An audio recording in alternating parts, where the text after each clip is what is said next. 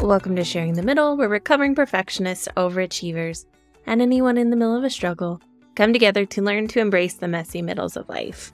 I'm Lacey, your friend in the middle and guide, whose claim to fame this week is getting our house on the market. Well, this is coming out on Wednesday, and the house is going on the market on Thursday. But it's happening, and someone's going to buy this beautiful, amazing house, and I'm sad, but also excited for the next chapter in our lives. This is going to be the miniest of mini episodes because I wasn't going to do an episode.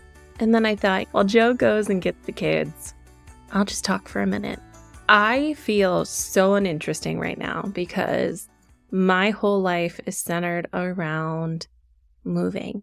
So, getting our house on the market, we'll get our keys to our new house on Monday and then moving and painting and all of these things. So that is literally all that my being can handle.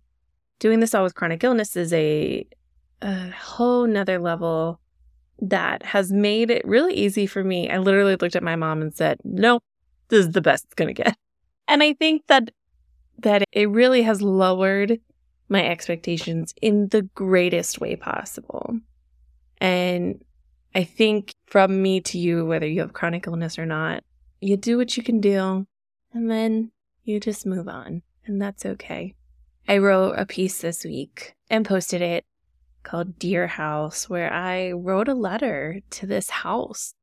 It means so much to me and my family because it was our first house. I think that's something that makes it special. It's where Joe and I built our family before we had Isaac and Iris. We had Indian Luna here, our dogs. And it it was that big step because we actually moved in and bought this house a couple years before we even got married.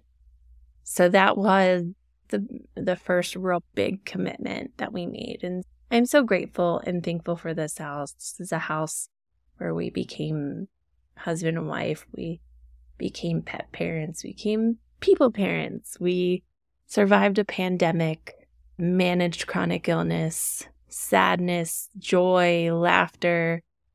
It's a really good house and it has really good vibes. And I hope whoever comes in next continues that feeling.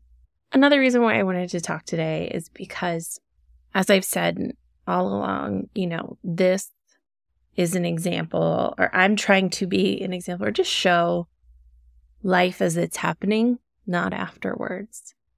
So even though I think it's probably incredibly boring to listen to me talk about cleaning and painting and caulking, although I have become a caulking queen and I have to be very careful as I say it because it can sound very different.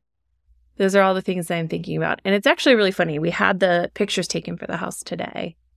And then tomorrow, Wednesday, I've got a doctor's appointment. I've actually had several doctor's appointments, and we'll talk more about that maybe soon. That my my health journey has picked back up again as far as doctor's appointments go. But tomorrow, taking the day out. I'm going to relax. I actually think I'm going to binge Love is Blind. So who knows? Maybe I'll come in with a mini episode where I think about my Love is Blind thoughts. But I'm going to intentionally rest tomorrow because showings will start. We're going to stay with my parents. We're going to be moving out and doing all those things. And the day before all that craziness starts, I'm going to rest. And I'm really proud of that. And I know that's not the most super exciting news in the world, but I think that's pretty cool. That I sat down and I looked at what is coming up and I said, nope, instead of trying to cram more into this week, I'm taking that day and I'm going to rest. I'm being productive with my rest. I'm resting now so that I can be who I want to be later. And I, even though with my chronic illness, which we still don't have an official diagnosis of, with that, I can confidently say I need it. But even if you don't have that, your rest is productive, my friend. You're allowed to rest and that your rest now is an investment in your being later. And you now and you later both deserve that If you are missing more of my voice, which uh, I mean, if you are flattered, thank you. I am doing my just unhinged TikToks and Instagram reels, so you can make sure to do them there. I am really excited. Next Friday, there's going to be a new episode of No Shame in the Home Game with our in between sessions. If you want to be on the coming season of No Shame in the Home Game, we've got a form on that website now that you can sign up. And yeah, that's what's happening here. I hope wherever you are and whenever you are, whether it's right when this releases or who knows from now, I hope you can take a minute and appreciate a moment of rest because that's where I'm coming from. Once all of this dies down, I am so excited to really pick back up with the middle and no shame in the home game. I really want to run with this idea of joyful support. So you'll hear more about that. With all that being said, that's the episode. That's it. I don't really have anything else to say. And there will be a new episode of Sharing the Middle next week and and No Shame in the Home Game. I've got some work to do, apparently. Okay, so maybe I'll do that tomorrow. No, I'm resting tomorrow. I'm to figure it out, but I'm also to deliver because that's who I am. Anyway, I hope you have a great day. And thank you so much for joining me in the. Thanks for sharing the middle with me. As always, I hope you've been able to see a little bit of yourself in the story we shared today.